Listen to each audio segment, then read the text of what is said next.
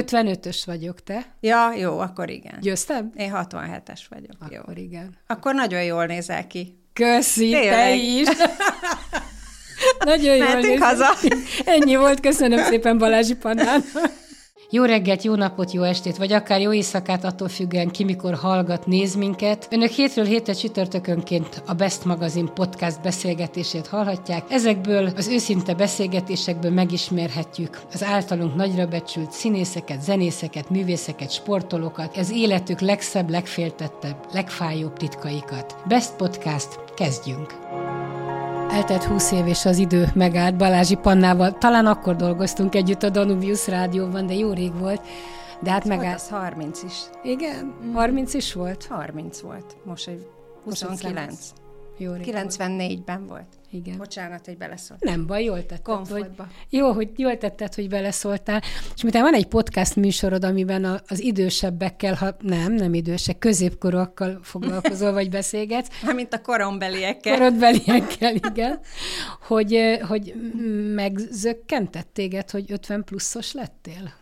Nem, nem, nem. Inkább az, amikor észreveszek ilyen jeleket magamon, hogy, hogy öregszem, vagy, vagy nem tudom, így, amiről azt gondoltam, hogy ezt az anyámon látom, vagy valami, vagy valami olyan emberen, aki már valóban az én fejemben idős, és akkor meglátom ennek a jeleit. Na, az zavar. És Hát, amikor saját magadon mit látsz, ami... Hát például először, amikor sok évvel ezelőtt bementünk, még volt videótéka, ez ilyen régen volt, és valahogy egy ilyen, a gyerekeim egy ilyen tükrös dolgot adtak a kezembe, és így lenéztem, és megláttam így a pulyka nyakamat. Na, az volt az első, így csináltuk, menjünk haza. De nincs ránc rajta, Jaj, nekem dehogy van. nincs, dehogy nincs. Mondjuk én szerintem egy több mint tízesre vagyok idősebb, tehát ez a jövő, hogy neked Nem is hiszem vagy. egyébként. Hát Na. kezdjük össze, összevetni?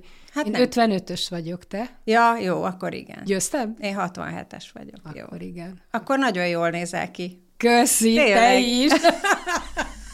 Nagyon jól nézel haza? Ennyi volt, köszönöm szépen Balázsi Pannának. Mindig Pannának szólítottak téged? Hát nem, hogyha például, ha jól emlékszem, a házi buliban azt mondták be, hogy Panni, az apám Pankának hívott, de rengeteg becenevem van, a legkülönbözőbbek, a ö, pónitól a pancsettáig, a, mindenféle van, amit el tudsz képzelni. A, a házibuli Sophie Marceau szinkronja megalapozta egy picit a jövődet a fejedben? Nem, az én fejemben nem, de mindenki máséban igen. Szóval a fejfámra is az lesz írva, hogy én voltam a Sophie Marceau magyar hangja. Ez, tök mindegy, hogy mit csináltam azóta, de szerintem ezzel sokan vannak így, hogy van egy, egy, egy olyan dolog, ami valamiért így beleragad a köztudatba, és teljesen mindegy, hogy milyen utána te az maradsz. Nem, hát én akkor már nagyon régóta szinkronizáltam, 9 éves koromtól 17 éves koromig, és ez volt, ha jól emlékszem, a legutolsó szinkron szerepem, és utána én költöztem Amerikába. Ahonnan... 17 évesen elmenni Amerikába, hát most, most nagyon mennek, nem 17 évesen, hanem talán picit idősebben, de nekem ez mindig ilyen kétes. Tehát egyrésztről nyilvánvalóan jó, mindig azt mondtuk, hogy a nyelv tanulás miatt, másrésztről, másrésztről egy 17 évest kiragadni a saját környezetéből, a baráti köréből, hát azért ott, ott azért szívnám a fogam. Te hogy voltál vele? Ö, igazából nem fogtam fel egészen addig, amíg fel nem ültünk a repülőre, és nem is a Budapest-Amsterdam volt nehéz, hanem az Amsterdam-New York, ott valahogy valahogy így megütött ez az egész. Több mint száz ember kísért ki a Ferihegyre, és nemrég voltam egy rendezvényen, Ferihegy egy, ugye, hova már nem megyünk be, és úgy visszajöttek az emlékek. Nem sírtál? Dehogy nem sírtam, és hát olyan ajándékokat kaptam, ilyen búcsú ajándékokat, hogy mit tudom én, a születésem óta ez a ez a mackó volt velem, most ezt neked adom meg, szóval, hogy ilyen kaliberű ajándékokat, és a legdurvább az volt, hogy van egy mai napig nagyon jó barátnőm, aki, aki ugye a kelszer rászer ráz, az ahogy lesz, úgy lesz uh, szöveget küld el, és na, és akkor kész, akkor... Eltörött a mécses. akkor eltörött a mécses. És miért mentetek el? Hát anyukám oda ment másodszor férhez. És akkor úgy adta magát, hogy meg hála Isten nem kellett itthon leérettségiznem, ez is egy nagy előny volt, mert ott nem kell leérettségizni, ott csak elvégzed a hát a negyedik gimnáziumot, és kész. És gondolom, ott az óvodába se kell felvételizni, mint most már Magyarországon, meg de, hat évesen az általános iskolában. De szerintem a fizetősökbe ugyanúgy kell felvételizni, de, de nyilván vannak nagy állami hodályok, ahová simán be lehet jutni. Persze. Mit adott neked Amerika? A más perspektívát legelső sorban, ezen sokat gondolkodtam már, tehát hogy tudom másképp nézni az, ugyanazt, amit ha, ha itt ragadok, ez nem szép szó, de hogyha itt maradok, akkor valószínű, hogy, hogy nem lett volna összehasonlítási alapom, és így, így meg volt. De van olyan, hogy jobb vagy nem jobb Amerika, Magyarország? Ma, mára már nincsen, de ugyanúgy van van nagyon sok minden. Tehát itt, itt nagyon hirtelen haragúak az emberek, ideges mindenki, nagyon erős véleményeket fogalmaznak meg, anélkül, hogy belegondolnának, mm, irigyek, negatívak sokszor, azért ott sokkal pozitívabbak, ám bár ez egy felületesebb pozitivitás, tehát hogy mo- többet mosolyognak, meg megkérdezik, hogy hogy vagy, de igazából nem érdekli őket, hogy hogy vagy, az csak egy ilyen köszönési forma igazából de, de sokkal pozitívabb, életigenlőbb valahogy. Ez meg kicsit itt ilyen sajnos időnként lehúzóbb, bár ne lenne ilyen. Hm, mikor jöttél vissza?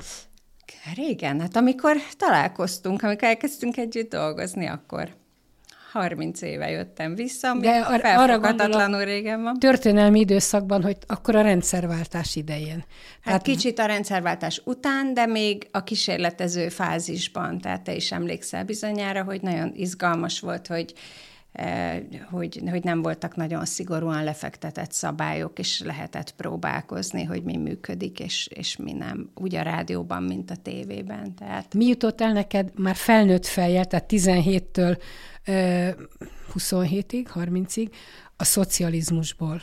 Tehát Magyarországról mi jutott el, hogy milyen itt a világ? Hát, érdekelt? Ez, nem, nem érdekelt. Én, hát 17 éves koromig én jól éreztem magam, meg a barátaimmal buliztam, illetve dolgoztam, és sikeres voltam, meg jó pénzt kerestem, ahhoz képest, hogy hány éves voltam. Szóval nekem az egy, az egy remek időszak volt. Aztán, és sajnos, hogy kimaradtam olyan, olyan komoly pillanatokban, mint mondjuk a, a taxis blokkád, meg ezek. Tehát én ezt nem éltem meg. Viszont itt voltam 87 telén, amikor volt ez a szörnyű hóvihar, ha emlékszem, meg lezárták a határokat, meg tankok mászkáltak az utcákon, akkor itt voltam, és a nagymamám leküldött, hogy vegyek kenyeret, mert semmi nem volt a boltban, és emlékszem, hogy egy barátommal jártuk a várost, amiben nagyon nehéz volt közlekedni, és végül jött egy platós teherautó a Bla Luisa tér sarkán lévő közért elé, és így dobálták be a friss, forró kenyeret a tömegbe, és én elkaptam az egyiket, és hazavittem neki, úgyhogy sikeresen teljesítettem az igényét. Mire jöttél haza, hogy, hogy hogyan tovább? Úgy jöttem haza, hogy, hogy én elvégeztem a, az egyetemen egy ilyen nemzetközi kapcsolatok és spanyol nyelv és irodalom szakot, tehát kettőt, és, és elkezdtem dolgozni egy, hát egy ilyen elég nemzetközi közegben, és ezt akartam folytatni, amikor hazajövök, tehát bennem nem volt olyan aspiráció, hogy én majd a, a médiában bármit is csinálok, és akkor a Nemzetközi Migrációs Szervezetnél, az IOM-nél kezdtem el dolgozni, mint kutató, a Bátori utcában, és ezt csináltam is másfél évig. Mondjuk Mit a, kutattál? A környező országok migrációs folyamatait, ami akkor még semmi se volt, a mai Erre képest semmiképp, de kifejezetten a, a környező országok, öt vagy hat ország szerepelt ebben a kutatásban, és ezt csináltuk másfél évig.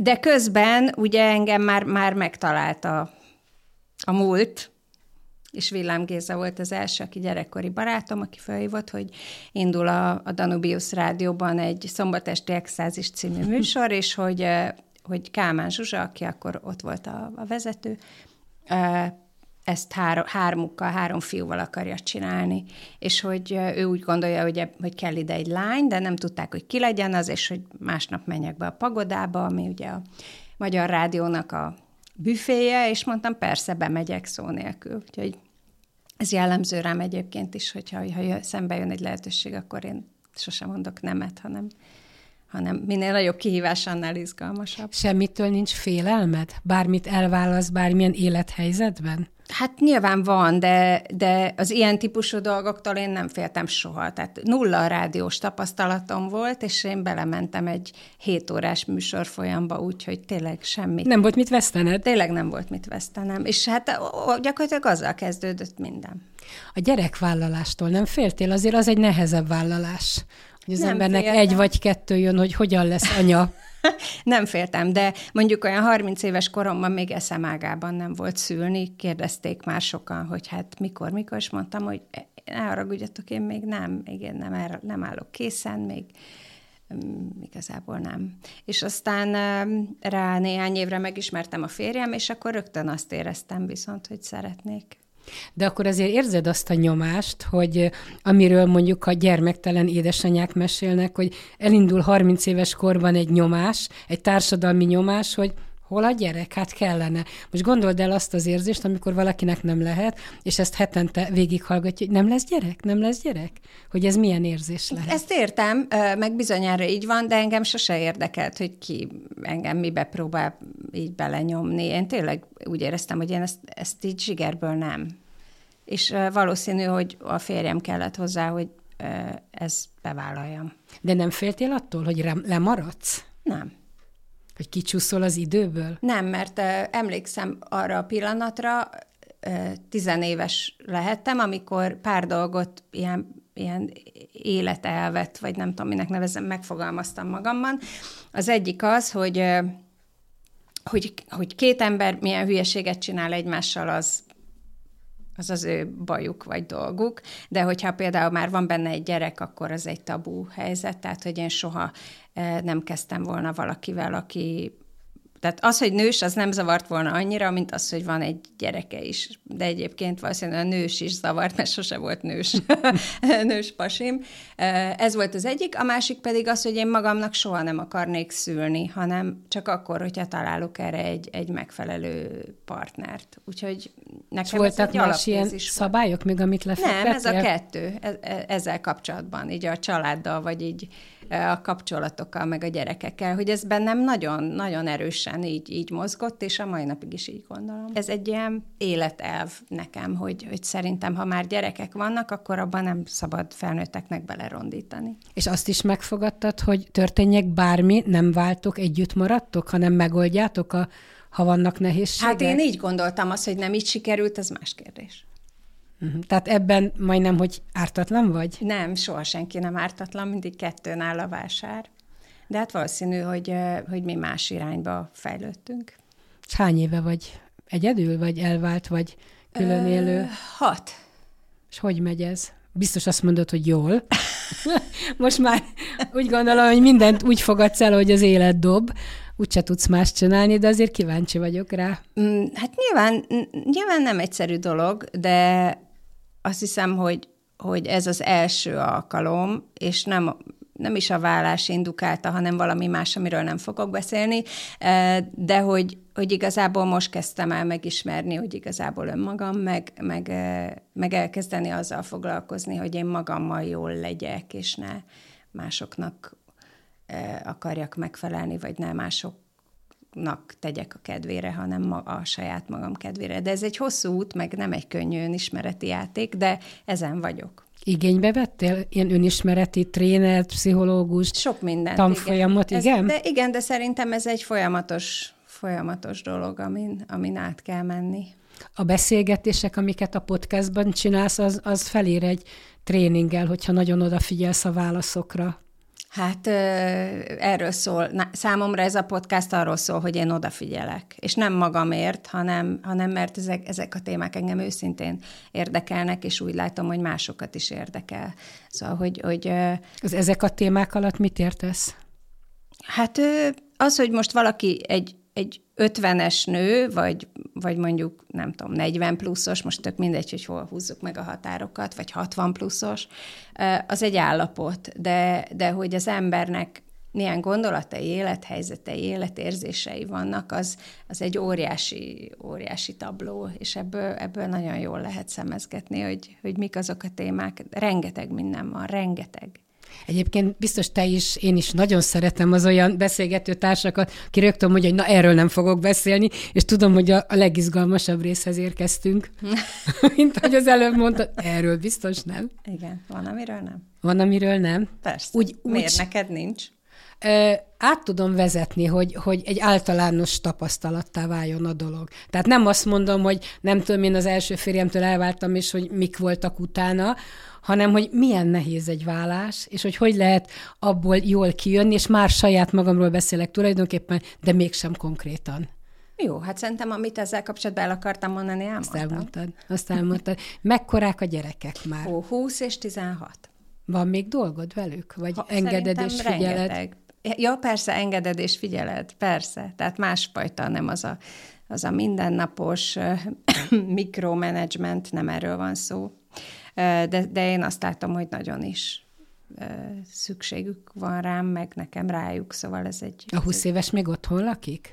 Részben.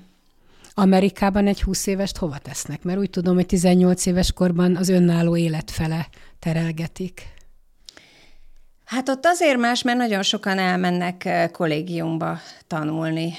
Nyilván itt is, főleg akik külföldre mennek, azért azt hiszem, hogy legfeljebb, nem tudom, ha valaki Szegeden vagy Debrecenbe jár egyetemre Budapestről, akkor, akkor azt választja, hogy nyilván nem fog oda-vissza ingázni, de de ott, ott ez egy teljesen tipikus történet, hogy, hogy végez a középiskolában, és elmegy valahová az ország másik felére. Több akár. ezer kilométer. Én nem mentem, én, én otthonról jártam egyetemre kint, de, de azért nagyon sok gyereknél e, ez adott. De én azt is látom, hogy igen, ez mind igaz, ugyanakkor rengeteg fiatal felnőtt tovább marad otthon. Egyrészt azért, mert nem tudja megengedni magának, hogy elköltözzön, tehát hogy olyan lakásárak meg bérleményárak vannak, amit így nem, nem tud kigazdálkodni, vagy nem tudja, hogy mit szeretne, mm, fogalma sincs, hogy merre visz az élet, nem hoz olyan lehetőségeket, mit, mit lehet tudni, kinek mi. Úgyhogy igen, de hát nem tudom, én azt gondolom, hogy mind a két gyereken pillanatokon belül máshol lesz, tehát nem lesz, nem lesz így. A 20 éves mit tanul a nagyobbik? Hát ő divattervező szeretne lenni, úgyhogy ő sokat rajzol, meg eh, jár egy divattervezőhöz, meg művészettörténet, meg ilyenek. Úgyhogy... Amikor elmentetek, és ott volt a nevelőpapád, az egy könnyű helyzet? 17 évesen egy más országban, és nem az édesapáddal, a saját családoddal élni? Hát nekem akkor már rég elváltak a szüleim, tehát nek, apámmal nem volt olyan szoros a viszony, mint az anyámmal. Hány éves voltál, mikor 11. Vált? És uh, úgyhogy az, az nem ütött meg annyira. Az, hogy valaki mással kell élni, hát én egy alkalmazkodó típus vagyok, és szerintem mi ilyen, mi ilyen haveri alapon működtünk, tehát, hogy ő nem próbált engem nevelni, Úgyhogy szerintem az jól működött. Az, hogy megszokni Amerikát, az egy pár évig tartott. Elég hosszú idő a pár év. Most így ilyen hirtelen elröppen, de benne lenni és, és amerikaivá válni. Hát borzasztó kultúrsok volt. Tehát ma már szerintem nem akkora, mert annyira globalizálódtunk, hogy mindenki például ugyanúgy öltözik, ugyanazokat a dolgokat hallgatja, de hát 84-ben ez nem így volt. Akkor óriási, óriási különbség volt. Nem tudom, a kezdve azzal, hogy az ember leszáll New Yorkban a repülőtéren, és, e, és nagyon szokatlan volt, hogy mennyi ázsiai, mennyi e, afroamerikai, mennyi, nem tudom, indiai, vagy... Gondolom az osztályod is így nézett ki, ahova jártál. Az osztályom is így nézett ki, és a, a, az amerikaiak nem is nagyon fogadtak be. Tehát, Téged? Ö, nem, de senkit. Úgyhogy az elején nekem főleg ö, külföldi barátaim voltak. Japán, spanyol, örmény, görög, eh, bolíviai, Te voltál az brazil. magyar? Nem, képzeld el. De én mondjuk két év alatt három középiskolába jártam, mert ott nagyon szorosan meg van szabva, hogy, hogy ahol laksz, a, a, a lakóhely szerinti középiskolába kell járni, és a, az első helyen szembe jött hát elmondhatom, Márkus Robi, aki régen az, IMI, az itteni IMI-nak volt a vezetője, de hát az nyilván később volt, és oda jött hozzám, és mondta, hogy hát ő egy magyar származás, magyarul beszélt hozzám. De ugyanez megtörtént később aztán az egyetemem, úgyhogy Kereszti Gáborral egy időben voltunk Amerikában, ő ő a Marylandi Egyetemre járt, és rendszeresen összejártunk, elmentünk szalagavatóra, meg szóval azért voltak ott emberek, akiket így ismertem. Rengeteg dolgot csináltál az életedben. Igen. Kezdtük a szinkronnal, de hát a mesekönyvektől kezdve, ami tényleg ami szembe jön, azt megpróbálod. Miben, miben gondolod Nem, magad? Nem, ami szembe jön, ami, amit élvezek. Amit élvezel? Tehát azért ennél remélem több dolog jött szembe, mint ami, de hogy ami izgat, meg érdekel, meg azt gondolom, hogy nekem való azokat valóban. De akkor tíz mesekönyved, vagy mennyi jelent Nem, meg, vagy most, több is? most, hogy van? Van egyszer 12, 15, 17. Jézusom!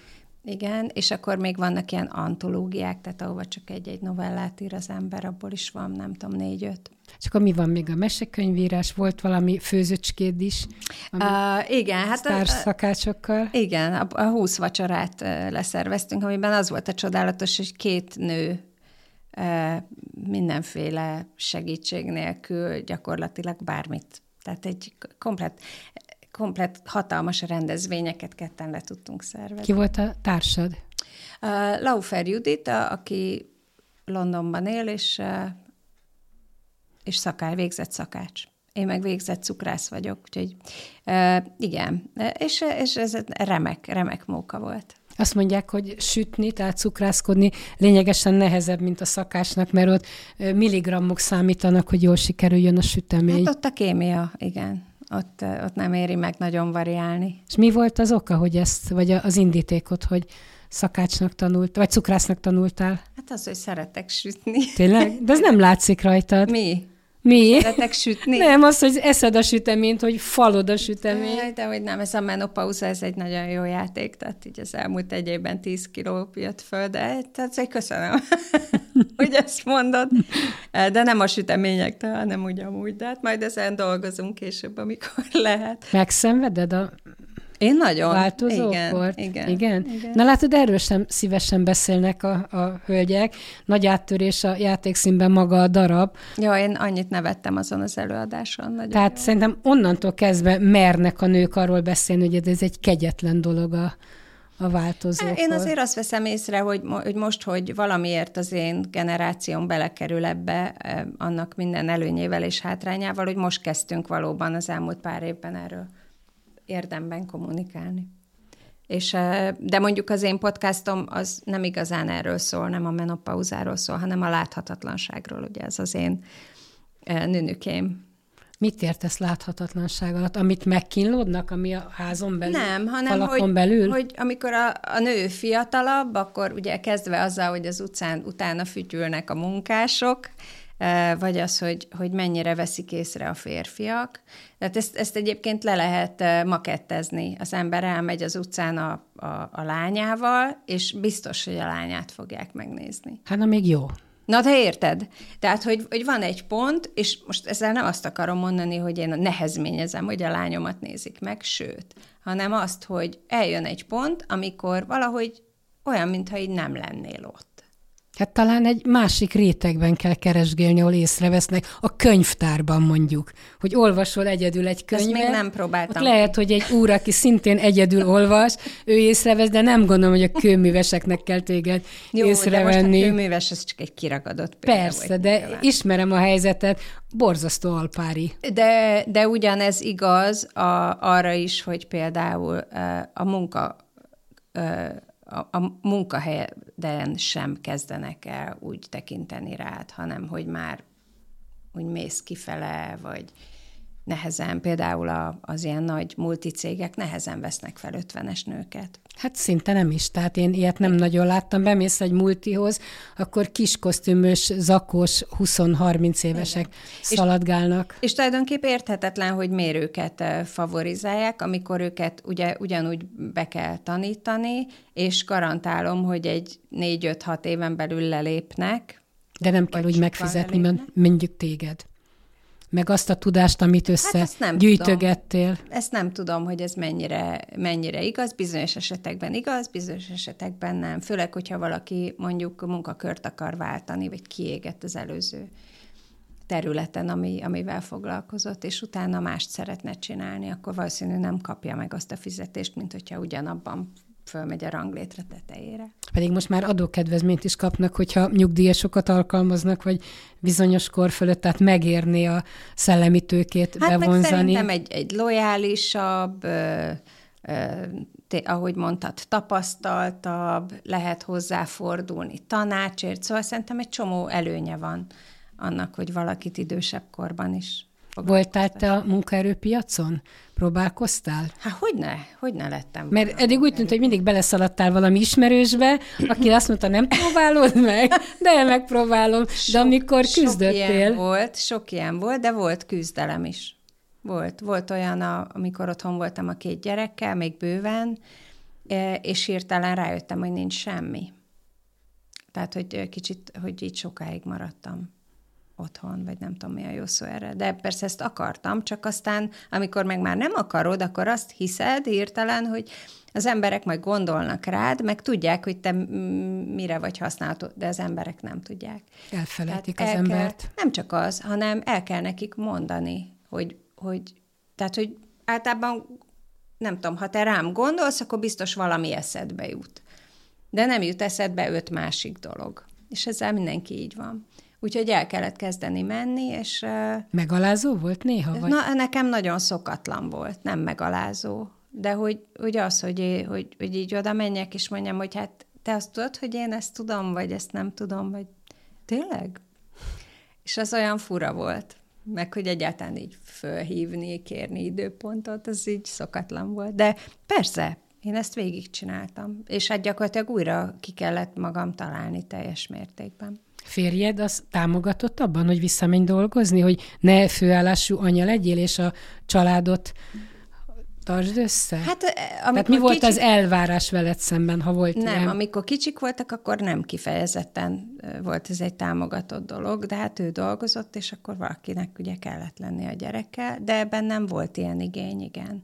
Amit aztán később meg is valósítottam, amikor olyan lehetőség jött szembe, ami, ami ezzel elviselhető mértékű távollét volt, azért ezt bele kellett kalkulálni. És vannak terveid a jövőre, hogy nézve, hogy mit szeretnél, vagy ilyen meg nem valósított álmok eddig? M- munkailag? Vagy... Miattam azt is mondhatod, Arra hogy férjhez mész a jövő héten. Nem, nem, ez a veszély egyelőre nem fenyeget meg, nem, nem is szeretnék Minden már szempontból. menni. nem, persze, hogy van, rengeteg van. Könyvvel kapcsolatban van legalább négy elképzelésem, amit szeretnék megírni, csak már lenne rá időm, és nagyon szeretném kibontani ezt az ötvenes nők dolgot egy, egy ilyen offline közösség kialakításával, és sokat járni vidékre. Ó, azért az más egy vidéki, nem? Egy kis faluban mondjuk egy 50 hát éves. nem a faluban, asszony. inkább, de azért városban. De szerintem ott is más. De sokat járok írólvasó találkozókra a vidéken, és mindig az van, hogy elmennek a gyerekek, mert nyilván a gyerekkönyvekkel járok, elmennek a gyerekek, és ott maradnak a, a hölgyek. És csak beszélgetünk, csak beszélgetünk, és érzem, hogy ez nagyon kell, meg nagyon jó. Úgyhogy ezt szeretném valahogy így becsatornázni az életembe. E, voltunk vidéken kb. tíz évvel ezelőtt kolléganőimmel, és a kolléganőm az ilyen 20 éves volt akkor, és az édesanyja vendégül látott. És nekem valahogy az édesanyják mindig csókolom. És akkor csókolom Marika, én nagyon vidéken voltunk, és jöttünk, és mondom a kolléganőmnek, hogy te hány, éved az, hány éves az édesanyját? Kiderült, hogy 25-tel fiatalabb, mint én, de ezt meg nem mondtam volna. Tehát erre gondoltam, amikor a vidéki, persze nem szabad általánosítani, de sajnos van ilyen. Na, van. Meg most már nekem is mondják, hogy csókolom, úgyhogy... Anna néni?